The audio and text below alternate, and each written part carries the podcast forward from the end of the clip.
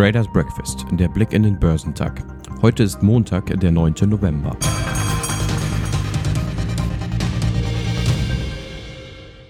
Die USA hat einen neuen Präsidenten und er heißt Joe Biden. Er hat am Samstag die nötigen 270 Wahlmänner erreicht, womit er das Electoral College gewinnen sollte. Die Börsen hatten eine wilde Woche hinter sich. Lange wusste man nicht, wie die Wahlen jetzt ausgehen werden, und in den sogenannten Swing States waren die Stimmen so knapp, dass man nicht im Voraus sagen konnte, wer den Bundesstaat für sich entscheiden kann. Joe Biden hat jetzt eine Menge Arbeit vor sich. Er möchte in den ersten Wochen fast alles rückgängig machen, was Donald Trump ihm übergibt. Ein einziges Mango hat die Wahl noch. Donald Trump muss seinen Verlust noch akzeptieren.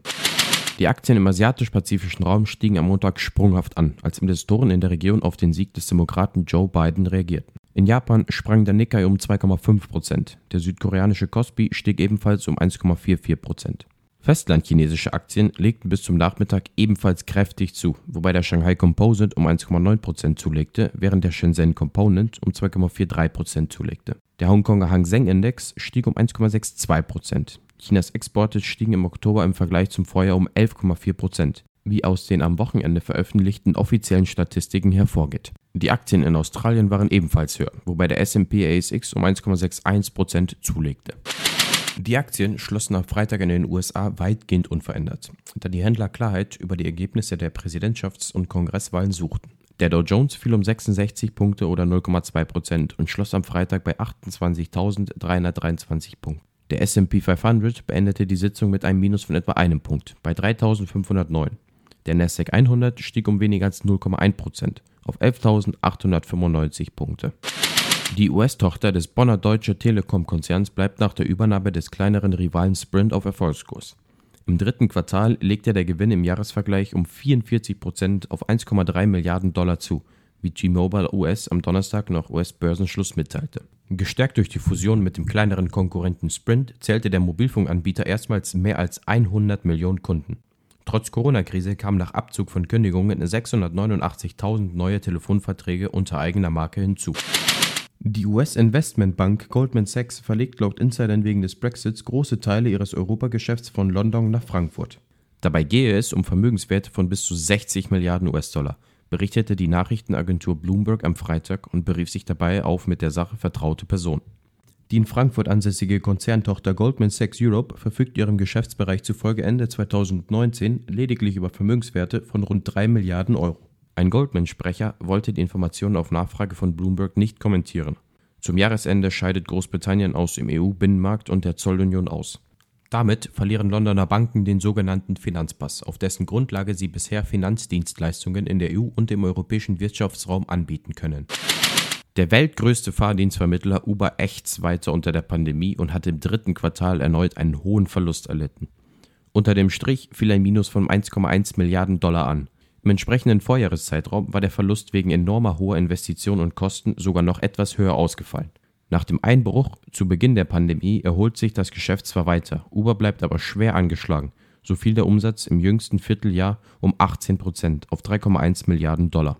Trotz aller Probleme hält das Unternehmen an seinem Ziel fest, Ende 2021 auf Quartalsbasis ein positives Ergebnis vor Zinsen, Steuern und Abschreibungen zu schaffen.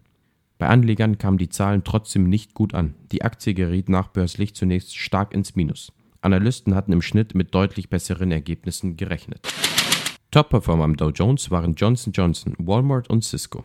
Im SP 500 überzeugten News, NewsB und Mettler Toledo International am meisten.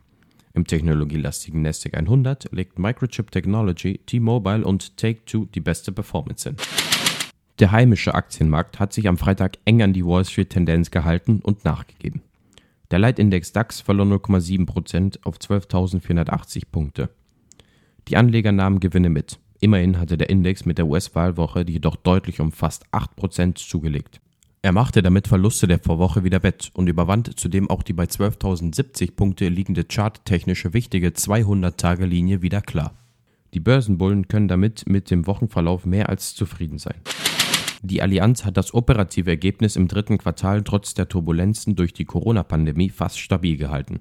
Mit 2,9 Milliarden Euro lag es knapp 3% unter dem Vorjahresniveau, wie Deutschlands größter Versicherungskonzern mitteilte. Analysten hatten im Schnitt nur mit 2,6 Milliarden Euro gerechnet. Der Umsatz ging um 6% auf 31,4 Milliarden Euro zurück, vor allem weil sich weniger Lebensversicherungen verkaufen ließen als gewohnt. Die direkten Belastungen durch die Pandemie stiegen von Juli bis September nur noch um 100 Millionen Euro. Eine Prognose für das Gesamtjahr gibt die Allianz weiterhin nicht ab. Analysten trauen ihr ein operatives Ergebnis von gut 10 Milliarden Euro zu. Den bisher ausgesetzten Aktienrückkauf stellt die Allianz endgültig ein. Damit verzichtet sie darauf, eigene Aktien für 750 Millionen Euro am Markt aufzukaufen. Der Mannheimer Industriedienstleister Bilfinger steht einem Insider zufolge womöglich vor einer Übernahme durch einen Finanzinvestor. Es gebe mehrere Private Equity Firmen, die an Bilfinger herangetreten seien, sagte eine mit dem Vorgang vertraute Person Reuters. Das Unternehmen habe die Bank Perella Weinberg zur Beratung darüber herangezogen. Unter den Interessenten sei der US-Investor Clayton Jubilant Rice. War von zwei Insidern zu erfahren. Top-Performer im DAX waren Heidelberg Zement, Deutsche Telekom und Allianz. Zum Wochenauftakt werden die deutsche Handelsbilanz sowie Zahlen zu den Importen und Exporten veröffentlicht. In den USA stehen keine wichtigen Wirtschaftsdaten an. Geschäftszahlen kommen von Infineon, McDonald's, Occidental Petroleum und Softbank. Der heutige Tag sieht sehr gut aus. Beim DAX wird ein Plus von etwa 220 Punkten erwartet. Beim Dow Jones rechnet man mit einem Plus von 300 Punkten und beim S&P 500 mit einem Plus von 60 Punkten. Beim technologielastigen NASDAQ 100 sieht es am besten aus. Hier wird ein Plus von etwa 500 Punkten erwartet.